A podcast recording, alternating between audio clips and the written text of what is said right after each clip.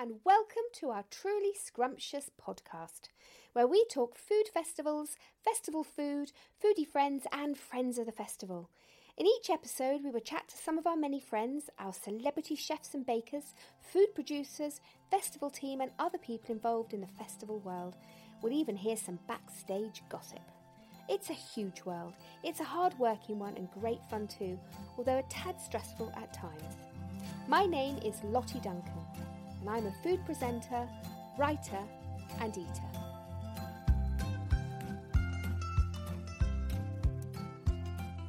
We want to bring our food festivals to your door, your ears, your living room, and most definitely your kitchen.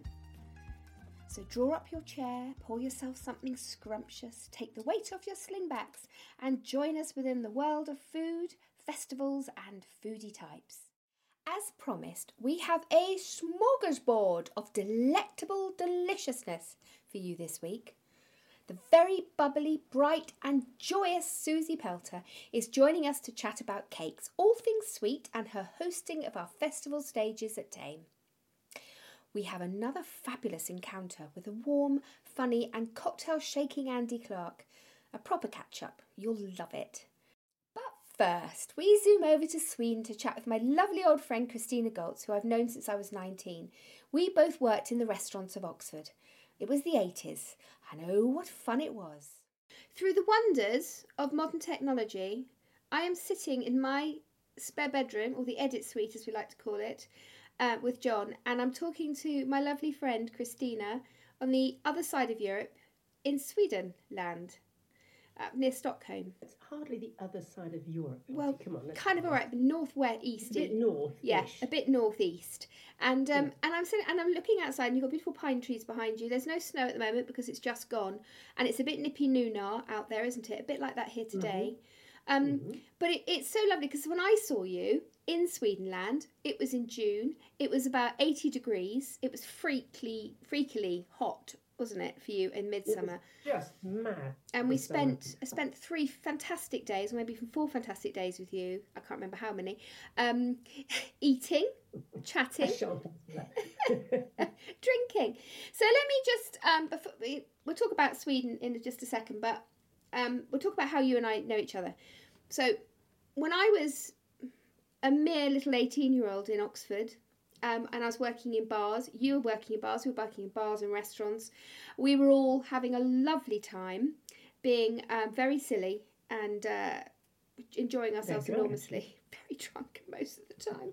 Um, of the in the late eighties, and it was it was a fantastic time to be in Oxford, and it was a great time to be you know working in the bars and restaurants. It was a sort of heyday, really, wasn't it, of the of the Oxford mm. restaurants, and we knew each other from there, and um, and then we sort of kind of met you kind of over the years you sort of meet and then you come apart again and you meet and come apart and all these years later we still know each other i mean it's the, it's the beauty of facebook isn't it i mean facebook has made all of this possible because it's it's if I haven't seen you for 20 years, it doesn't matter because I know what you've been doing.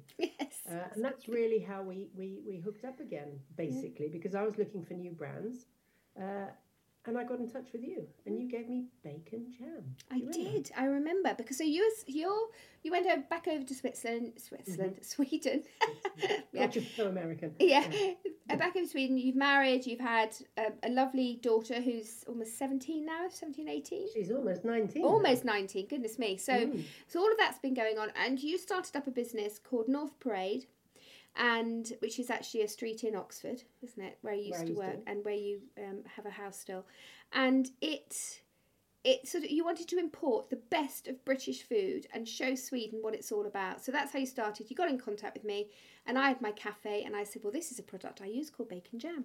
Exactly, and that's how. Well, basically, it started a little bit before that because I was working in advertising for many years, and obviously I hated it. I, I know it's not obviously I hated it. I loved it in the beginning, but you know, midlife crisis will hit us all eventually. And uh, found black garlic. That's how it all started. Um, and I was watching TV one evening because I'm addicted to cooking programs, and uh, a chef from America started talking about black garlic. And at that point, I fell off the sofa and realized I needed it, uh, and tracked it down to a, a, to a company in the UK. Um, they're now called the original black garlic. Anyway, so that's how it started. So basically, I, I, I started importing black garlic Uh, and from there, it hit off. And I thought, well, gosh, there must be something else out there that's very weird. Because it's not just about importing the best of British, it's importing the things that nobody else is importing. Um, so, so I've sort of been out there looking for, for really cool stuff. And uh, obviously, bacon jam was fantastic. It sold so well. And then the idiots uh, who decide over us Brexit um, made it impossible for me to carry on importing because they just put a stop to anything with animal ingredients. So that was unfortunate. But there's a lot more out there apart from bacon jam, and, and I've been very lucky to find some fantastic suppliers, large and small, small producers and, and larger producers, but all of them are, are passionate. Uh, and, and I don't just work with food, I work with people. And, and that's really important. Behind them? Yeah. Oh, it's everything. I mean, otherwise it's just a job, and then I might as well go back to advertising where I actually get paid. So, so it's about people. it's about the people. Yeah. Um, and, that's where my passion is. People, people who work with food are nice people. There's a heart. There's a generosity. We share. We're not territorial. Um, unless obviously somebody's trying to import something that I'm importing, then I'll kill them. But that's another story altogether. But but so that's what, what my love of food is, is about people and the food. Mm. It's not just food. I think you're absolutely uh, right. I've always said that. You know, the, the people who love food are the nicest people to be around, always. Mm. Mainly because and we've always generous. We've all, and also we've always got full tummies and our blood sugars perfect. You know, we're never hungry, are we? Because we're always thinking. No, yum, because yum. we've always got something to munch close by. Exactly. Those chickpeas. No, they're actually hazelnuts. Hazelnuts. Oh, lovely. Mm, nice. Mm, I like a nut. so, um, you once you've got all this wonderful produce in your warehouse, which I you know went to in the summer, um, what do you do with it? How do you sell it on? I mean, I know you do online, but I'm presuming you do lots of festivals too. I do festivals. Um, I mean, Sweden isn't like the UK. The UK, you are so, so, so, I wouldn't say blessed, but I think there's a, um, there's so much more choice in the UK. Sweden's a very small country. I mean, we've got what nine million people, ten at, at, the moment. I'm not quite sure, but but you know, if you can break that down into people, it's it's not a lot of offerings out there. So the trade shows I do uh, are small, once twice a year, uh, to get myself out to retailers because I'm a reseller. So basically, I import and distribute, uh, whereas my customers then are shops. So they they then sell on. So that's how it works. But then I have great friends in, in, in the food world as well in Sweden where I can stand uh, where they have their fairs and I'm selling one to one there. I do an awful, do really, really well when there's big sort of whiskey and beer festivals because I sell a lot of funky chili products. Uh, and whiskey, men, chili, it's like a match made in heaven, really. and so I do very, very well at those type of fairs. So it's not your classic food fairs as, as you do in, in the UK, and especially the ones that, that, that, you guys are producing, which are amazing. It's like the best of the best. Here, it's it's it's much smaller, and you have to be a bit more creative, and which really sort of defines who I am because the products I bring in are slightly more creative, thinking wise. Uh, so so it works well. You have to be cleverer in order to win here. Otherwise, you're fighting with supermarket brands, and, and that's not where I want to be. I think they need it. They, they need us to come. Supermarket. We need to come over and do a food festival with them, really, don't we? Oh, right. John, get on to the Swedish government. We're coming over. Oh, get exactly. Ourselves... I've got some contacts for you. No worries. um, so I'm just going back to the summer when we came over. So John and I mm-hmm. decided that we were going to drive to see you in Sweden, mm-hmm. uh, up in Stockholm.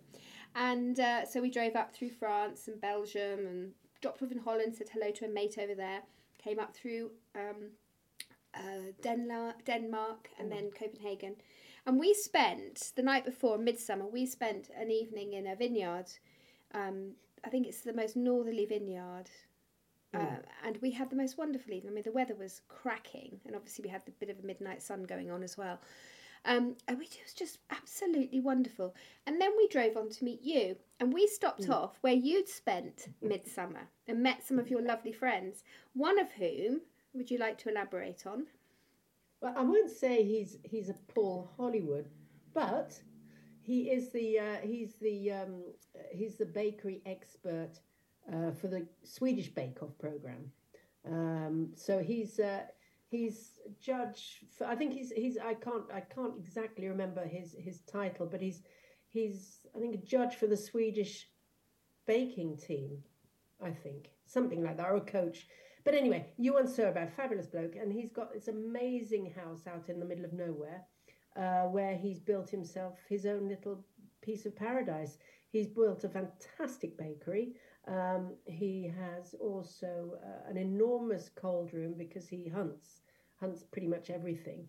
Uh, so he makes his own uh, sausages and, and charcuterie and amazing, amazing wild food. So we spend every midsummer there, and we spend pretty much every New Year there as well. Uh, the focus of these two events is food, food and fun of and friends, and that's what we do. So 24 hours of just eating, drinking, laughing, dancing, and and uh, and and shooting guns into the air at midnight. So so that's that's our New Year's Eve and our uh, midsummer. And then you turned up there as we were all just sort of uh, taking our aspirins about 12 o'clock and uh, and you want to just lit the, the, the, barbecue where he was going to make his pizzas for, yeah. for lunch. Yeah, and we all sat down and ate loads of pizzas and met them. And they were just, and all of everyone, everyone there was called Johan, and John. Yeah. And I turned up with a an English version. John, your own little English version. yeah, it's really funny, but it was amazing. And his um, he made amazing pizzas, wonderful, different mm. types of pizza just sat around. It was all very jolly. And his bakery, I, oh, it was, it was a dream. His kitchen is a dream. I mean, it was a sort of, for me, it was a toy, not toy shop, but it was just everything you could possibly imagine that you desire. He had. It was it's incredible. What we need. Yes. In desire, we need it. Need it. You rushed off and bought yourself a pizza oven, didn't you? Did straight away. Yes, Straight after he was. I remember. Yeah, we've done loads on that since. Actually, it's a great little oven. And um, one of our favourites is we do a pizza dough, and then I just um, cook the dough just as flat pizza with nothing on it, just a bit of salt. But then bring it out, and then I smear it with garlic butter.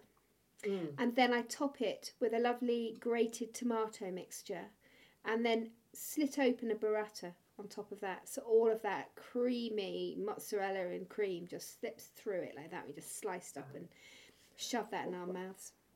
That's the way. Now my pizza. We're in the moment. I'm going through my Indian phase at the moment, but I'll tell you more about that because I've got a new brand which I'm very excited about. But uh, so we're making naan bread in them. Oh yes, perfect. Because you get that extreme heat, which is what you need for naan. It's fast. It goes really, really quickly, and it's absolutely delicious. Mm, lovely. So that's a tip. Because you do a lot of outside cooking, don't you? All year round. Huge amounts, and especially now when the electricity is as it is, we're doing an awful lot more. mm, yeah, yeah, crazy, crazy prices. So we've outs- got about eight barbecues.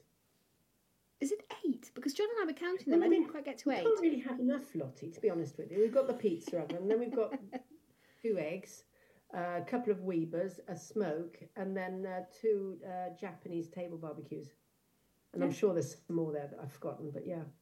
Oh, we bought a really nice um, inner tire from uh, when we were in uh, in uh, in Tanzania, which they were barbecuing on the side of the street. So I, I took one of those home with me as well. How did you get the tire home with you? Where there's a will, there's a way. what was the other thing you were telling me that you had? My, my bucket, my fire bucket. It was your fire bucket. That's right. He brought back. that was a marvelous handbag at Heathrow, so that worked out very well.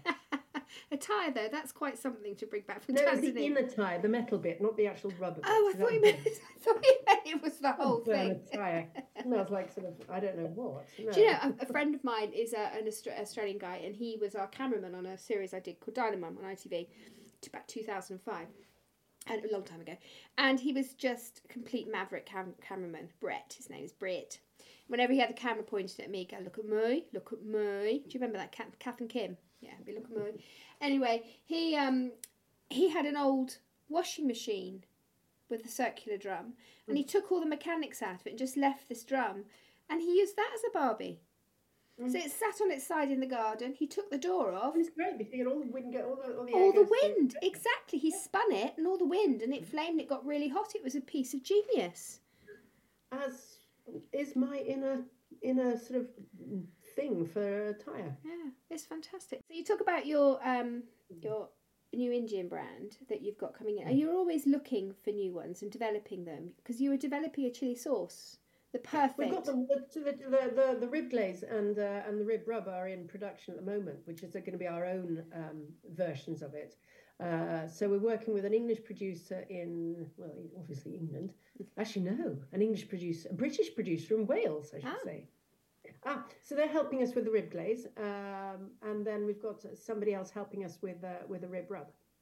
So that's going to be a launch uh, sometime this summer Oh, under our own label, which is great. Well, I hope that you will make it over here at some point this year. Um, Do you know what? I have a list of, uh, of festivals and events, and yours is actually on the top because of uh, all the sort of COVID and everything else that's been going on. It's been so limiting everything, but uh, but now it seems like everything's calming down. Unless you obviously live in China, it's it's all calming down. now. Yeah. So uh, no, Thame is definitely on my hit list. Oh, brilliant. So no, festivals are wonderful, and I'm, I'm I can't wait to come over to you because there's a different vibe in the UK. It's so much more chilled out.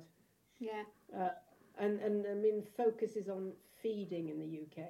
In Sweden, it's it's still it's still early days for people to understand what a really good festival is all about. Yeah. So we shall learn from you and maybe do something here together. Oh. You know. Why not? Oh, God, I'm, I'd like to be international. I'm good at that. You are now. You're talking to Sweden. yeah, talking to Sweden. And do you know, when we were looking at this podcast and who's been listening to it, it's all over the world. People, India, Oh. South Africa, everyone's been listening. So it's great. It's really, really good. So Oh. hello, everybody out there who's listening. Hello. Anyway, my darling, I shall finish up and I shall ask you the question I ask everybody. Okay. And I have to, I generally try and say it in a very seductive way. Um, and it is, Christina, what is your 50 shades of food? Okay, a little filthy, and maybe a little sticky, something you want to eat on your own. I'd say shut down those curtains. You know, don't look at the cold outside, light a fire. It'll just be you and your 50 shades of food. What would it be? It's such a difficult question because there's two there's two categories really. One is the I cook so much every day, so it has to be really easy and and it takes me back to when I was young. Uh, so I, I can be completely frank with you. This isn't my ultimate meal, but it's my go-to when nobody's around, and that is pasta, preferably spaghetti, butter, black pepper, and lots of parmesan. Ah, well, that's a very famous Roman dish, isn't it? And it's one of their main Is pasta it really? I dishes. thought that was just me being a slob. No, no, no, it is. It's a very famous It's my one. famous Roman pasta that Yeah. I'd like to. introduce. Your famous Roman. Ba- That's the one. No, it is delicious, and you get that emulsified butter and cheese, and yeah, I'm with you on that. it's that. just lovely. Loads of black, but it has to be Kampot pepper, it has to be parmesan, and it has to be real butter. So those are the three Mm. major ingredients, and that's it. That's my guilty pleasure because that's the thing I do when I'm on my own. Yeah. Uh, but when when my husband's around, then then I'll pretty much do anything for him if he makes me spare ribs. and that's and they're very very sticky, and you can enjoy those.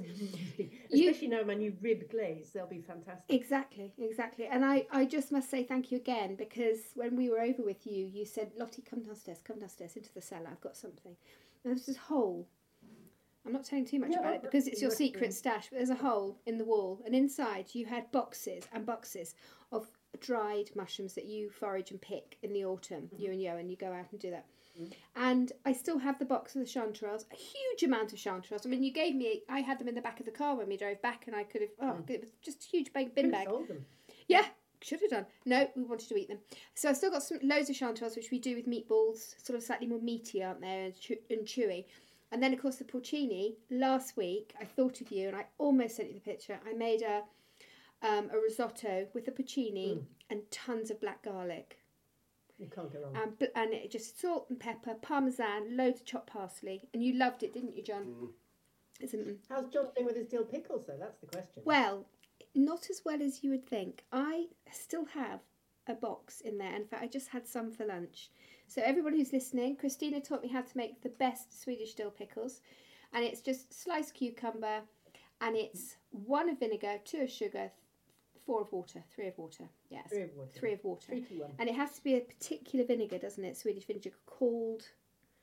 Ättika, but it's it's like an acetic vinegar, really. Well, it's it's delicious. You want that sort of lemony, spirity flavour. Yeah, and you just fiddle with it to get the right combination and then you add uh, lots of fresh dill to it and you just steep your cucumbers in and i use it on everything i love it on bre- on sort of cottage cheese for breakfast or just a little bit of um, sliced cheese on toast i have it just a moment ago i had it with seafood sticks i know they're one You of see, everybody has their little thing. I have a little seafood stick thing. Um, so we had that in a in a wrap today with loads of those cucumbers. I just love it, Christina. So thank you for teaching me that. Nothing will ever be the same. Wonderful. Oh. Well, you enjoy your um, pasta tonight. Is Joan in then, or are you going to have to cook? He's in, and um, uh, no, tonight we're having salmon, as you do in Sweden, Lovely. Well, enjoy Yeah. with your with your Thank you. cucumber. with my cucumber and uh, and some uh, some. It's very nice actually. You can try this. Buy some um, fish roe, dill, uh, creme fraiche, and a bit of uh, sour cream. Lots of dill and chop it all up. A bit of red onion, and then you've got a fantastic sauce for, for salmon. That sounds Uh, lovely. but you need the you need the roe, preferably orange, because the, the black will just make it a weird colour. Yeah, that sounds delicious. nice. Yeah, Mm. That sounds- So that's what we're having tonight. And I just heard in the background, John sitting there. He said, "Sounds lovely, apart from the dill." Yeah, he just doesn't. Ridiculous, Well, isn't it? it's like if somebody's talking to me about coriander, I'd probably throw up. So I can relate. Doesn't, doesn't right. Yeah, he's just, see, I am a proper Swedish Viking. You are just a Norwegian Viking who knows nothing. That's what we say. Exactly. He just likes those, uh, yeah, greasy fish. Anyway, but no, so that's that's that's dinner tonight.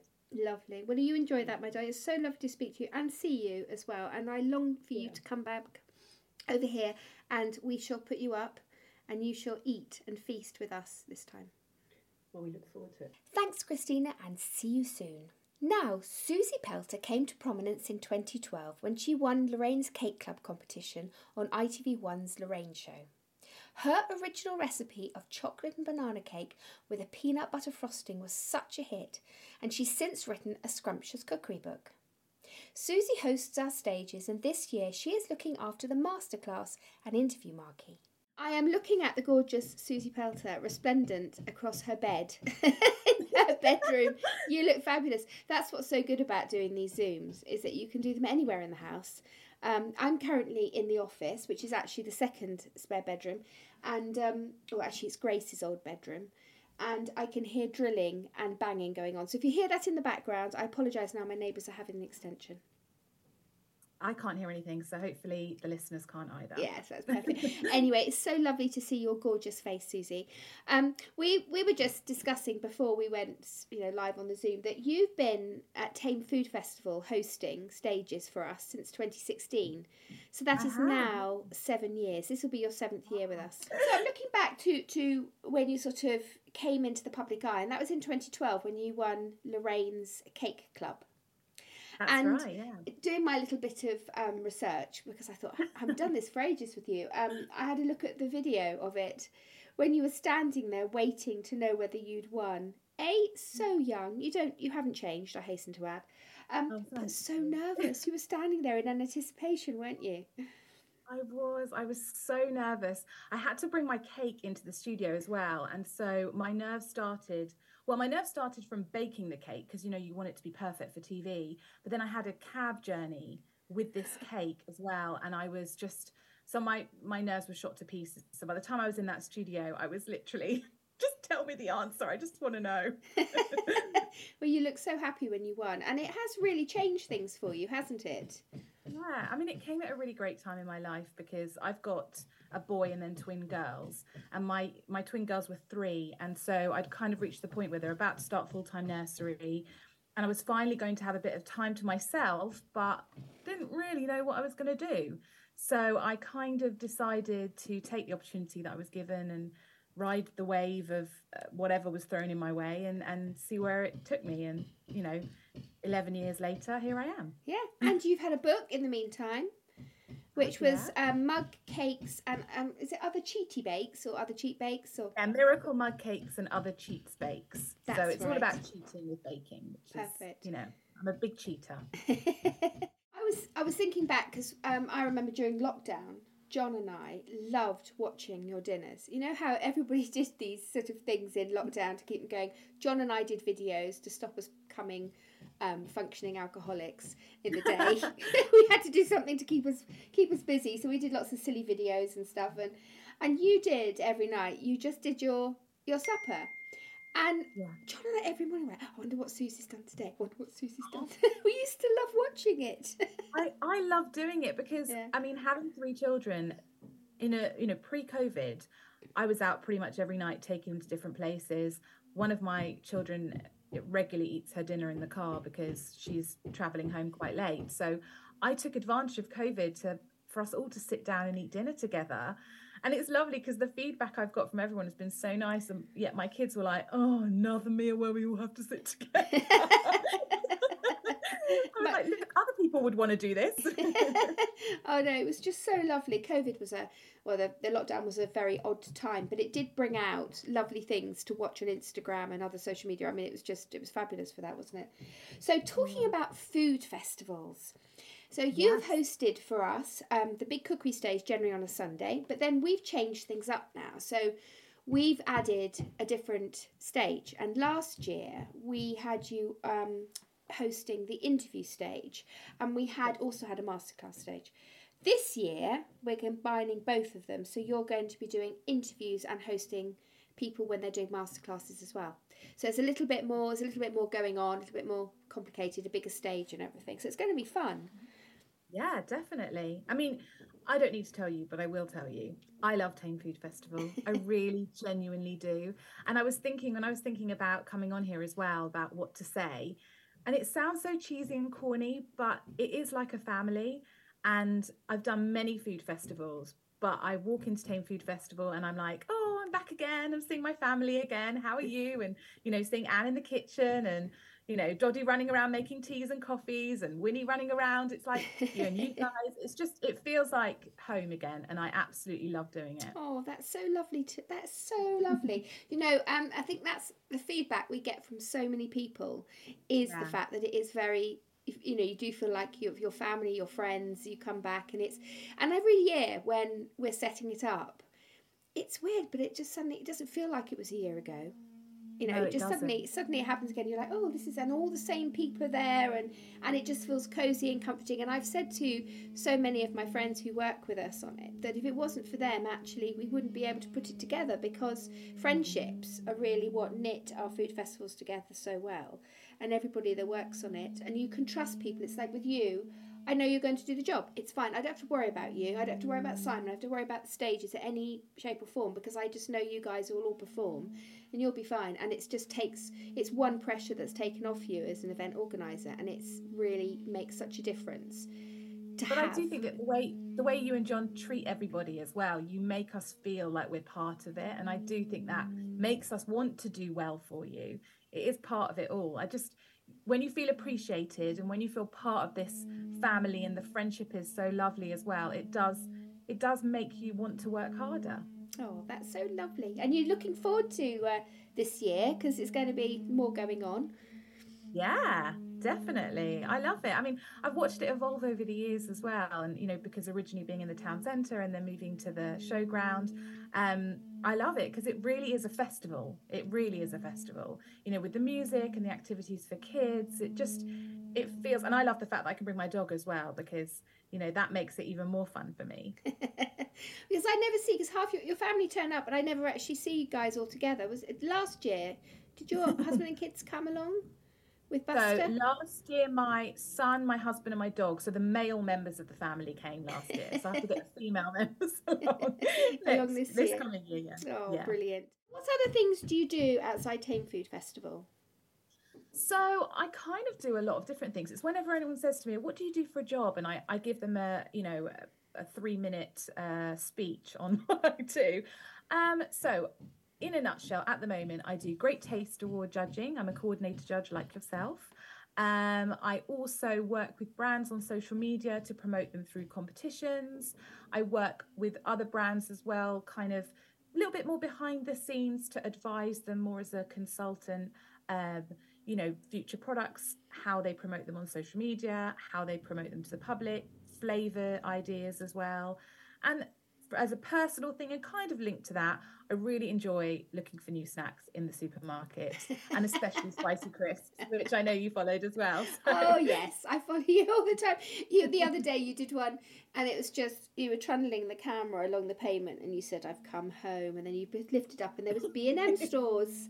Yeah, yeah. And then there was there all the different snacks that you could find my encyclopedia. The way I kind of get my knowledge about the products that are around at the moment is by going to supermarkets, seeing what's around, and talking to other um, people that are that have inside information about new products coming out. I mean, generally, I'm more interested in snacks and I guess what you would call junk food, but I call delicious food. So. no, junk food nonsense. Um, and you love American snacks too, because you've just come back as well again, haven't you, from the states? I was yeah, I was lucky enough to go to the states three times last year actually. Um, yeah, I I've got a real affinity affinity to affinity with. I should probably learn English before I learn American. I love American food. That's what I say. Yeah, I don't know. I just I feel a connection with with um their stuff. I mean, not necessarily their chocolate. I not all of their chocolate. There is some good chocolate out there, um, but I feel that often here we get stuff that they've already had. So it's kind of almost a glimpse into the future when we see what's out there. Totally agree with you. That's really interesting. I lived in LA in about 1987 and I say about 1970, it was 1987, and um, and I saw all these products over there. One of them being jars of tomato sauce for pasta, and I remember thinking, what a nonsense! Why would yeah. you buy pasta sauce when you can make it? What a silly thing! Ten years later, what was on our shelves? You know, and now it's the norm. So they, you're absolutely right. You see things over there, and then they work their way across. Probably quicker now because of Instagram and, um, yes. and what people want, and also obviously being um, buying on the internet and stuff. You know, it's just you can get whatever you want. But but it's very true. You know, what they have is is what we get. Yeah, absolutely, and I love that. So yeah, I just that's the kind of thing I enjoy. I enjoy doing in my spare time. I sound like such a loser. No, you don't at all. Oh no, you're fabulous. I think your knowledge is very broad as well, and that's where with Great Taste Awards, um, yeah. where it's so useful. And as your, as a coordinator, so if we explain what a coordinator is to everyone, when you judge at Great Taste Awards, which is like the Oscars of the food world, um, you have judges sitting around you on a table, and there's one person, the coordinator, like you and me, and we type. So we type in to the computer the feedback from those judges and as a judge yourself your own feedback. And you have to put it into a very succinct paragraph which goes back to the producers so they have an idea of what you think about their products and why they get one two or three stars or no stars at all. Yes. And a day as a judge is so varied because there's not necessarily a, an order in which you taste things. Some people might choose to do sweet or savory first, but you could have oil followed by um, crisps, followed by fish, followed by meat, followed by cheese, followed by whatever. There's it, it's a lot. You know, you wear your elasticated pants and then you. That's how you deal with the day.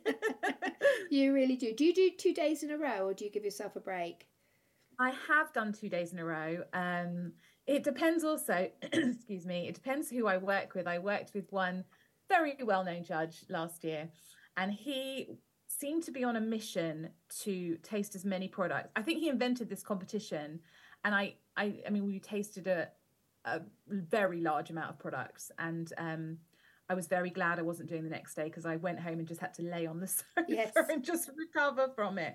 I tend to do one day and give myself some time to recover, yeah. but I do really enjoy it. But it, you know, it does take its toll. People think as a judge, it's you know, it's, it is really exciting. You get to taste so many um, brilliant products and not so brilliant. But when you taste a brilliant product, there's this kind of general feeling in the room of excitement because we're all foodies and we all love food. Um, but it, it, you know it takes its toll. You have to look after yourself because it's um it's it's not easy to actually do. And especially also as a coordinator you know we have a duty to collate the feedback in a really constructive way. And sometimes it's difficult to be constructive about certain products. And other times you just want to say it's amazing it's amazing i love it i love it and you can't. You have to still be constructive. So um, there's a, there's a duty um, to the producers to do them a, a good service as well, I think.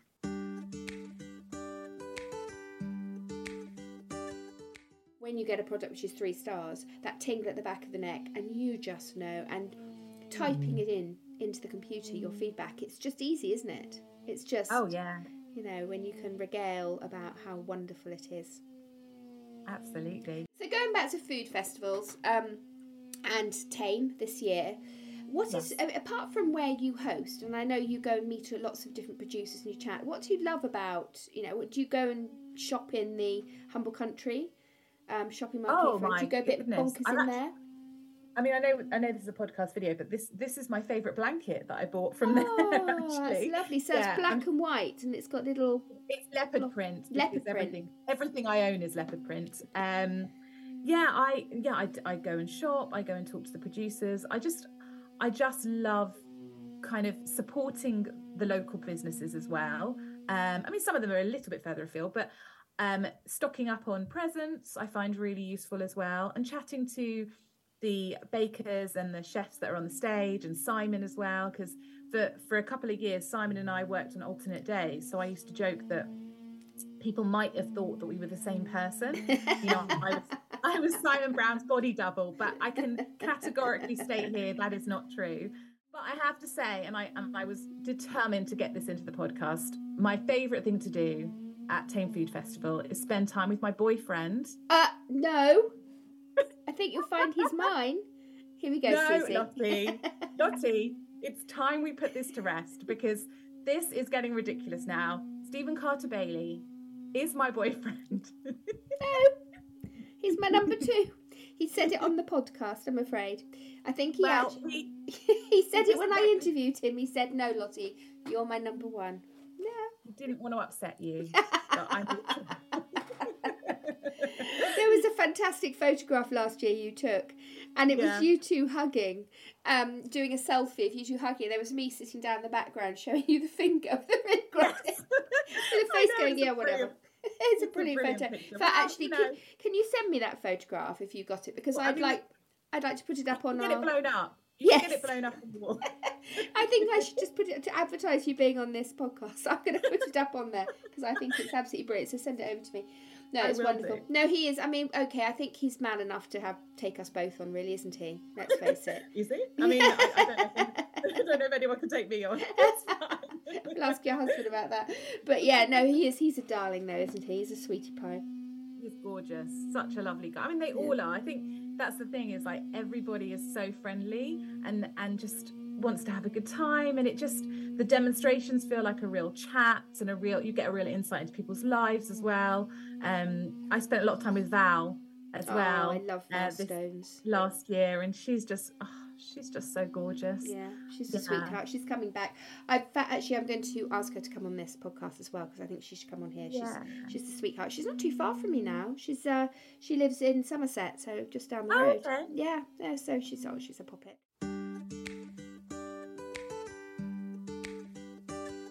So Suzy, final question, and it's the one I ask everyone, and I have to say it in a slightly stuck-to voice. So, um, Suzy, can you give me your Fifty Shades of food? This is something a little filthy, uh, and you you eat it with the curtains closed, the music turned down low. You're on your own. Could be a bit sticky. Let me know what your Fifty Shades of food is. oh, God, do i have to do that voice as well you can if you want to. I mean, Steven might like it. oh gosh. Um, okay, well, I'm a bit torn, but I'm going to go with one which um, I think might make me sound a bit strange. But it would probably be a jar of olives, Okay. maybe stuffed Stuffed with garlic. well, yes, that sounds Yeah. beautiful, and you wouldn't want to be around anyone afterwards for a little, for a period of time. That, you see, yeah. Sorry, Steven. Um, Any Yeah. particular type of olive? just for me. Just for you. Any particular type of olive?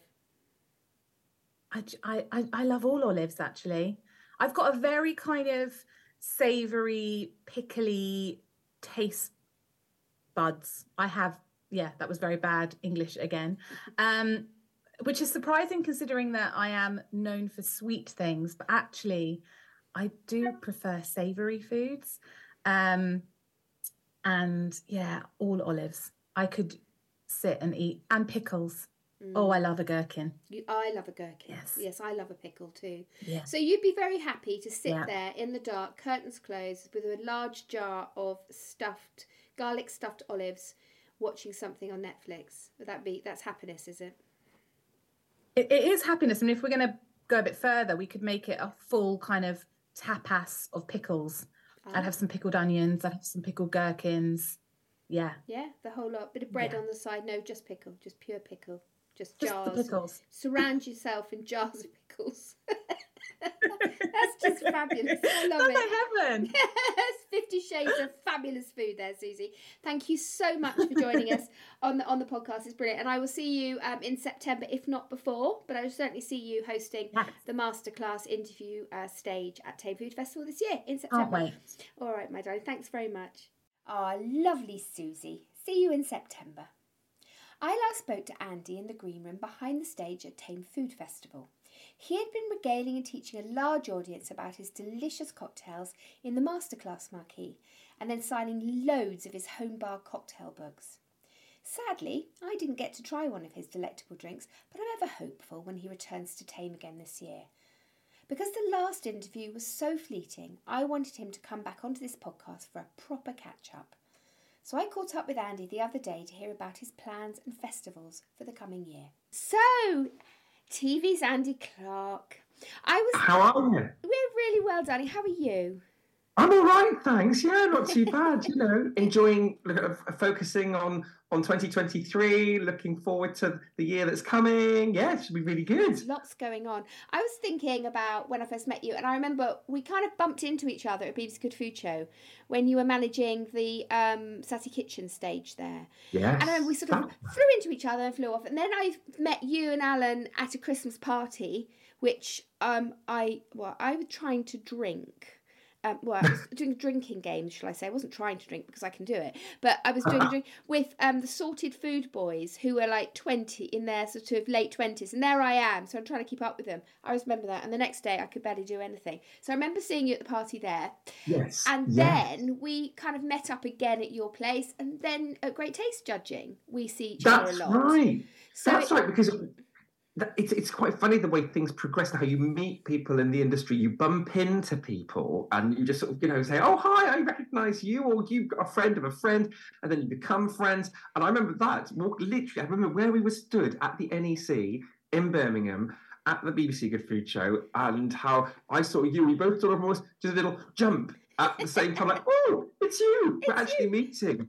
And then um, Alan, my husband, had said, oh, do you know Lottie's here? Lottie Duncan's here. And I was like, yes, but I haven't seen her yet. And then I did see you. And then, yeah, the progression, drinking games, food judging, uh, Oh. eating. And then because obviously you don't live a million miles away from me, you've even managed to pop in here with some with some beautiful homemade butter, which I will never forget. I don't think I've ever had butter better than you have made it. That sounds like an advert.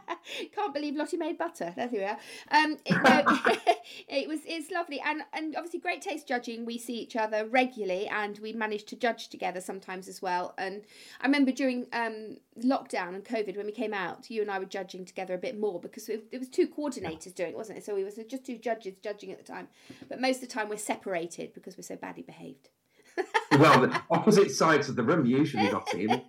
It's a miracle. that, You know, we have to be, we have to be, yeah, restrained. It's so funny, but we can still give each other looks, Yes, can't we we? can, over the top of the glasses and the computer. But yes, it's great. And then obviously now you you know you're part of our festivals, which we love. And last year you came, um, well, you came to Thame.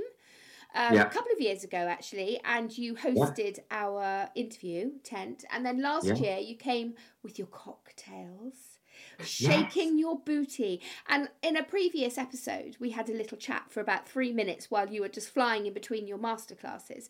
But That's right. um, so you, you're doing that, and then you're coming again this year to Thame to to uh, to show us how to make the most amazing, delicious cocktails. Can I just say you promised me one, and I didn't get it at Thame.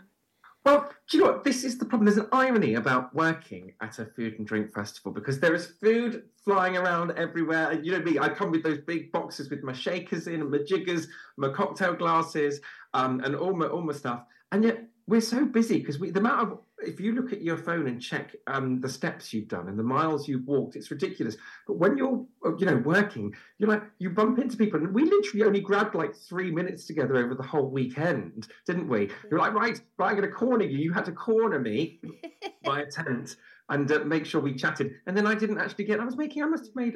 I don't know how many cocktails over the weekend. Probably about like twelve or fourteen different cocktails. And uh, I didn't manage to give you one of them, did I? How rude! I didn't get one. But you know, of course, this was because of your amazing book. Yes, Your yeah, I'm really. I'm really, really pleased. managed to um, yeah bring out a book this year, Home Bar, which is all about easy uh, to make cocktails at home. Uh, I uh, yeah, I, I'm not. People say are you a mixologist? Have you worked in bars? And believe me, I'm not one of these people that can toss the shaker up in the air and catch it and, you know, do all this uh, shakery. And, uh, you know, I, I, say it's not necessarily about the things you get in a cocktail bar, which are like, you know, cloches of smoke and uh, burning sage on a, on a, you know, a, I don't know, a glass that's shaped like a candle with some concoction it. It's all about easy things that you or I could do. Dust off your bottles. Um, you know, use things up. I can't bear waste. So, like, you know, if you've got a bottle that you don't know what to do with, pick up my book, and the chances are there'll be a cocktail for you to have an experiment with. Uh, so yeah, that came out this year. Uh, well, no, last year now last came out year, in 2022 um, in May, which is really exciting, and I'm re- it's just really lovely. I mean, you know what it's like when you could do something and think that hopefully, you know, somebody has picked up your book or read something you've written online and uh, hopefully you think they've tried it and maybe you've made their day a bit better for them knowing your recipe and thought yeah they've loved it and i do like that when you see people are having a go and uh, you know having a, a, good old drink at home or out in the garden or at a festival even you know. because there's always something at the back of your cabinet i mean there is always a bottle of creme de menthe or a you know yeah.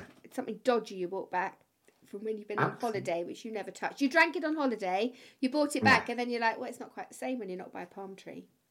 Exactly. no, I totally hear you. And sometimes it's those slightly strange, sticky, sweet spirits that you find places that you think don't know what to do with. But do you know what I always say is think of those like a flavored sugar syrup. You know, I have a whole section in the book about making your own syrups, whether it's berry syrup, ginger syrup, coffee syrup, so you can put that in your espresso martini. But if you've got something like even a dessert wine, people give you dessert wines that you're not too sure what to do with, and they are sweeter. Use that instead of a sugar syrup in a cocktail, and it'll just give it a slightly different flavour. And it's all about changing it up.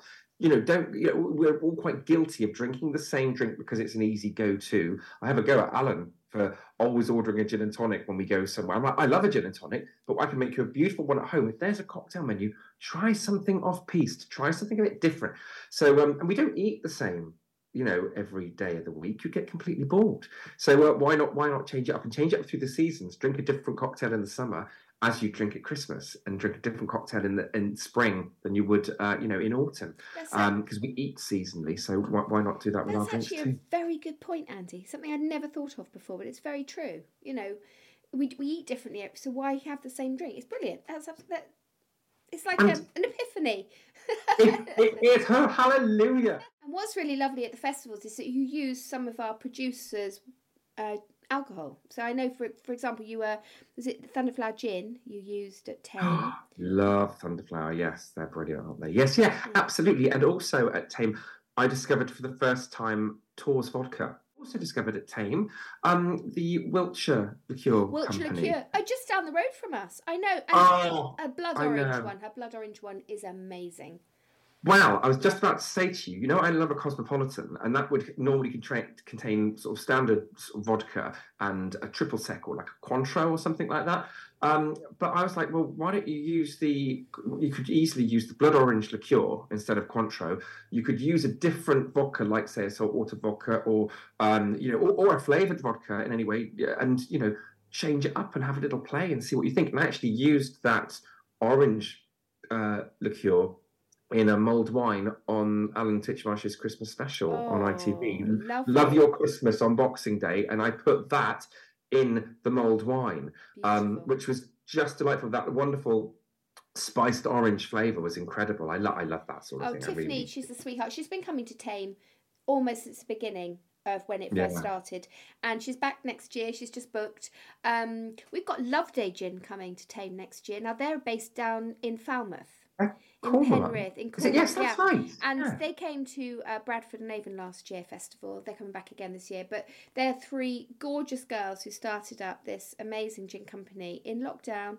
Uh, a lot of businesses in lockdown started, and um, but yeah. it's beautiful gin. It's really, really lovely, and they've award winning, and it's gorgeous, and they're just the nicest, nicest girls. In fact, they're on my yes. they're on the um, our first podcast um, that went out, the first ah. episode. So um, but yeah, no, just really, really love. There's so many beautiful, beautiful alcohols out there to try at festivals, and that's what I love about bringing those to the visitors, so they can discover ones from different parts of the country. And, you know, when it's all very well saying buy local, local, local, and I absolutely agree with that. But also at food festivals, I think it's important to have producers from around the country so people get to discover them too. Yeah, absolutely. You're completely right. Because if you think of the, the length and breadth of the UK, we are so lucky that, in relative terms, if you think of other countries and how big they are, you know, bearing in mind, you know, we can physically drive from Cornwall up to Scotland, uh, you know, in a day if we needed to. The amount of passionate people with great local ingredients that are doing amazing things from, you know, and and, and that is that is the beautiful thing about going to different places and actually yes, discovering uh, the different options that are out there. And I, I don't know. I think there are so many people that you start. You are literally like with the Love Day girls. You know, you're tasting their passion. They've given, you know, changed their lives to make yeah. this beautiful product, and their gins are gorgeous.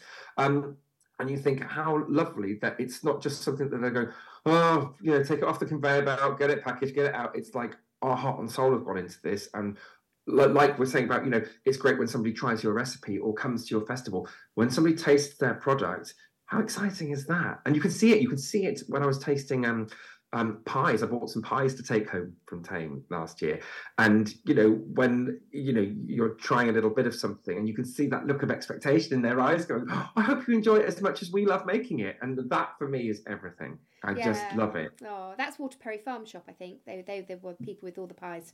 Yeah. Oh, they were delicious. It's weird. Me. I have like a photographic memory for the stalls and what position they were in. I, know, I know exactly where they are. I've got, I know them so well, better than they know themselves. Those stallholders. they don't well, realise. Great research for mm. me for anything that I'm writing or anything I'm doing on telly, and that's where you know it's nice when you make connections like me you know, Tiffany at uh, mm. um, uh, Wiltshire Liqueurs and uh, or whoever it is, whether it's Edward at Tours Vodka, and you just oh, or Thunderflower, you know, it's great, and you go, oh, I'm going to remember you. I take a picture. I work very visually. Take a picture of the store, take a picture of the product, and I can scroll back and have a little look, and that that's great research for me because I'm always excited about uh, putting people in touch with new artisan producers that maybe they haven't heard of before, and you know, really sort of avoiding the uh, the mundane commercial stuff that we can any of us can pick up in any supermarket. So I'm just we call you TV's Andy Clarke because obviously there's a hmm. there's a big TV producing background that you have, and I think that is it you that takes you to where you are now so brilliantly. I mean, I think because you know what people want to see, you know the information people want from having from producing that over the years. Yeah. Um, and it's taken you as well now to other festivals. So you know, I'm just yeah. looking at the list here. You've got Pub in the Park, Carfest, the Big Grill. Yes. All of that. Yeah, the big a... grill in Ireland that you're doing in August. You've got obviously you're helping with Carfest. I think you said to me there's a part there's an area that you're dealing with, and and obviously Pub in the Park. You've been hosting the music stage for the last few years. Yes. Yeah, so it's, it's quite funny because you know uh, uh, my the reason I people people call me TV's Andy Clarke is because I yes as you know and other people might not know I my my trade is producing and directing television which I've done for a number of years worked on programs like uh, Richard and Judy and Blue Peter and lots. Oh, well, that's things. where I would have seen you, Richard and Judy, because I did that once. Oh, yes, that's right. Maybe that's a few right. times. Yes, I've seen you there as well. That that's, that's come back it. to me now. There's the connection. See, yeah. this connection is like this family tree going yeah. on right there. yeah, so I, I produced that um, for Cactus TV for Channel Four for a number of years, and you know, all my friends would come. I'm from Bristol. I now live back in the Bristol area, and I'd come back home and see my school friends for drinks and stuff. And because they knew that I was the guy living in London, uh, working in TV, I'd come back and they'd just be like, "Oh my God, TV's Andy Clarke is here." so, what's the gossip from Rich and Judy? Which celebrity have you met this week? You know. Um, I don't know, is it Mariah Carey? Is it Bruce Forsyth? Is it Emma Thompson? Who is it? You know, so all these people um, that you meet, you get these little stories, and they would love over a pint of cider in the local pub in my hometown. They'd love the story. So this TV's Andy Clarke thing sort of stuck. So when I decided to join social media, I thought, well, why not just call myself TV's Andy Clarke? And I think some people think, well, you know, they might see me on little bits and bobs on telly, but it's not like I'm, I don't know, an A-list uh, Saturday night uh, presenter, but the TV part of my my handle is because I'm a TV producer and director. And like you said, it was through being uh, uh, on the production team for Saturday Kitchen that I started doing the festivals. Um, I helped Cactus TV develop the idea for the Saturday Kitchen revamp when James Martin took it over in 2006. And then uh, when that happened, and they got the gig with the BBC, because Antony Worrall Thompson and the production company that were making it previously defected to ITV Yes, to make I a similar. Yes, yes. And they couldn't take the name because the name was a BBC name. So they went to ITV and did a, a series briefly called Saturday Cooks, uh, which uh, uh, was, yeah, on about the same time, you know. So we took over to doing Saturday Kitchen and I was producing, I think, Richard and Judy at the time and sort of flip flopping between that and uh, Blue Peter. But I said I'd come in on a Saturday and help out. I'd do anything from washing up to sort of preparing food, shucking scallops, trimming the fish, whatever, and standing in for the celebrity guest in rehearsal. I was like, this is partly my baby. I want to be involved in this. And so that was 2006, and James Martin had just done Strictly. I think he got into like the final three or something in Strictly, and so he was very much the housewife's choice of you know chef. You know, with his uh, moved on from the bandana years of Ready Steady Cook and all that. And uh, so after a couple of years, they asked me to produce it, and I was like, "Well, yes, I will actually, because this is like wonderful." And then part of that was getting into sort of the, the uh, directing the wine VTs and sort of uh, learning a bit more about food and wine matching. And the wine experts encouraged me. They said, "You've got a really way, good way of putting what you're tasting into words. You could go with this a bit more." Started doing some writing, got my own sort of blog on my website. When I moved back to Bristol, started doing some writing, and then it was actually gorgeous bless him, gorgeous Tom Kerridge, who um, we were catching up one time because we've been friends for a number of years, and he said we should work together more. You know, why aren't you working with us with Pub in the Park? You know, because Pub in the Park was growing at the time, sort of pre-pandemic. It had gone from just one event in Marlow to sort of many. Uh, events around the country, and I was going to be doing some stuff in the pandemic year, and then it didn't happen. And then they asked me to. say, They said, "Oh, come along um, for 2021." Actually, we're looking for somebody not only foodie, but do you like music? Do you like pop music? I was like, yes, I like music. I was like, well, I used to be in a musical theatre company. I have a lot of time in my house dancing to music. Um, they said, would you host the main stage and bring on all, all the pop acts? And I was like, uh, yeah. yeah. I absolutely will. What do you mean I'll be rubbing shoulders with some international pop acts? I will happily do that. So doing that and then with the book coming out, it meant I could do demos in the, at the uh, kitchen stage and host some Q and A's with the chefs because I've got a lot of stories that they don't they don't often like to tell because it's backstage from TV stories, which is great to come out uh, off camera Yeah. when you're interviewing them. So now we're doing, I think we're doing nine or ten this year from Wimbledon in sort of mid May all the way up to St Albans in September. We're going to Brighton, Bath, obviously, which is our local one, Lottie. So. Uh, um, I'll see you there with a glass See of fizz? Oh yes.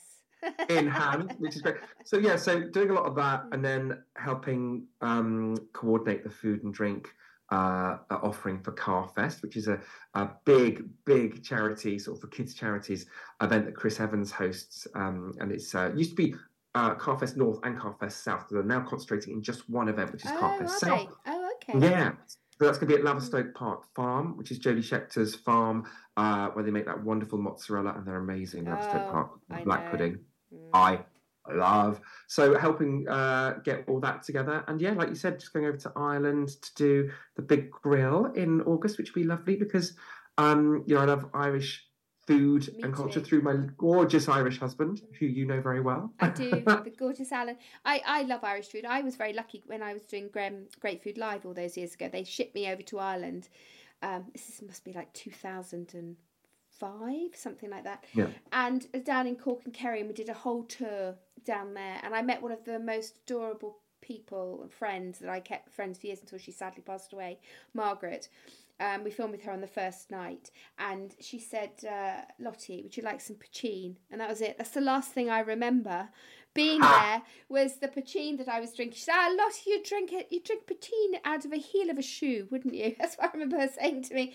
Oh, it was such a good night, and yeah, we did we did uh, Clodagh McKenna before she was famous. I was cooking with her and and Fingal Ferguson. Uh, Yeah. Fingal Ferguson is the most. I completely I was speechless because this very gorgeous young man with blonde waving hair, looking like, like a Nordic Viking, walked towards me and said, "Lottie, would you like to see my pork loin?" wow. And I You said, "All right." say no then." to that. Never seen me run so fast into his smokery, but yeah, no, it's a it's a lovely part of the world. I I, I do love Ireland. I've had some fun there. Brilliant. Yeah, so you're going to do the big grill there. So whereabouts is that?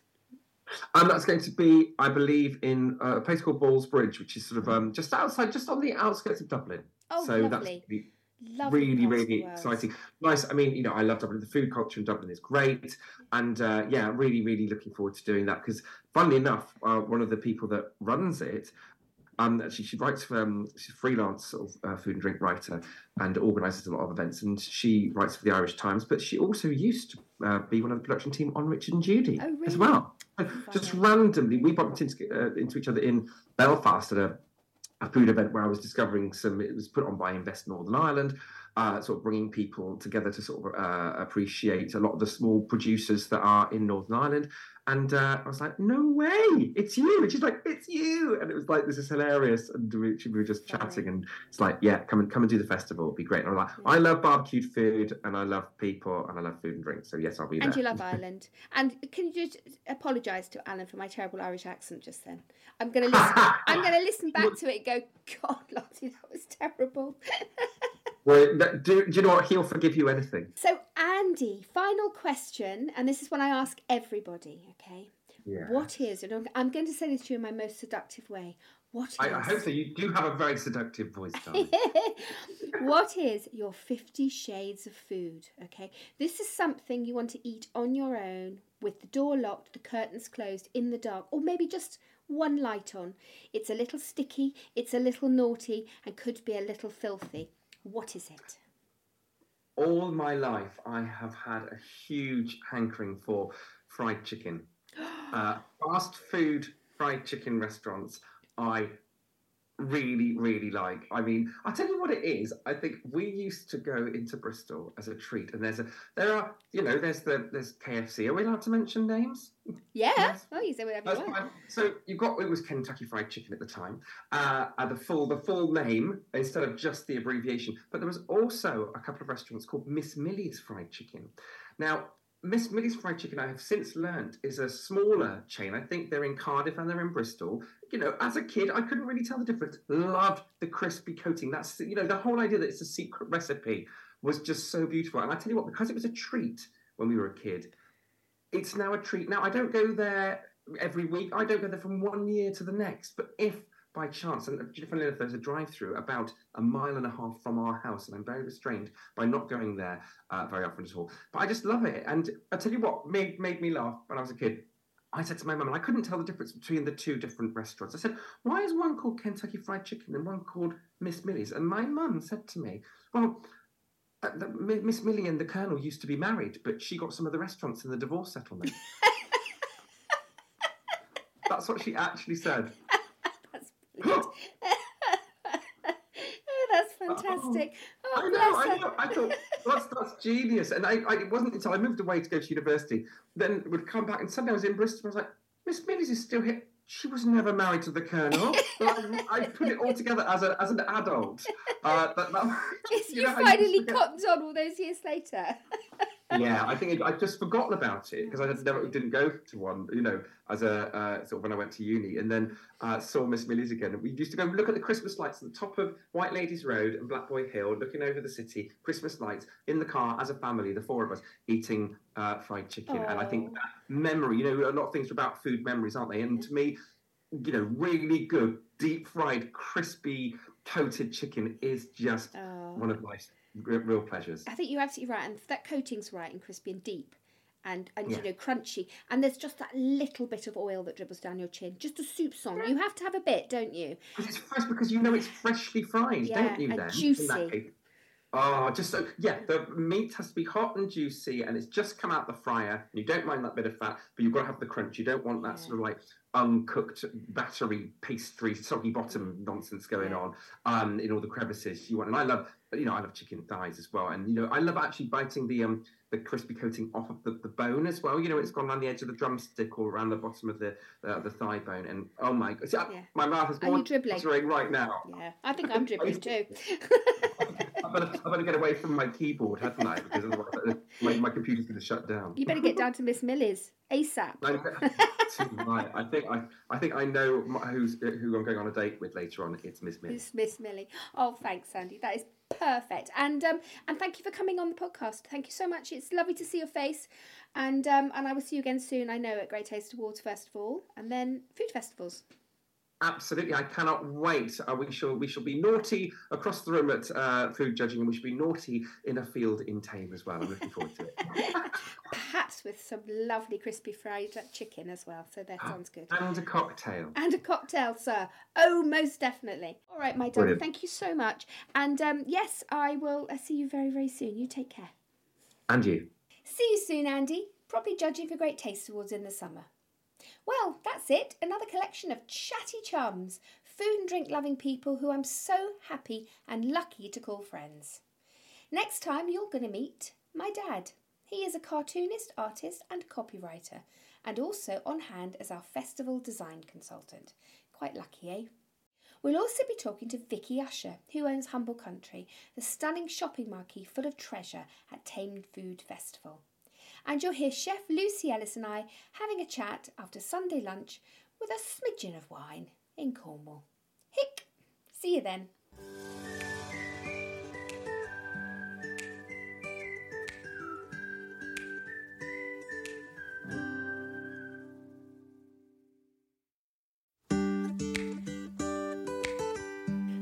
Hope you like listening to our podcast. We just love producing it.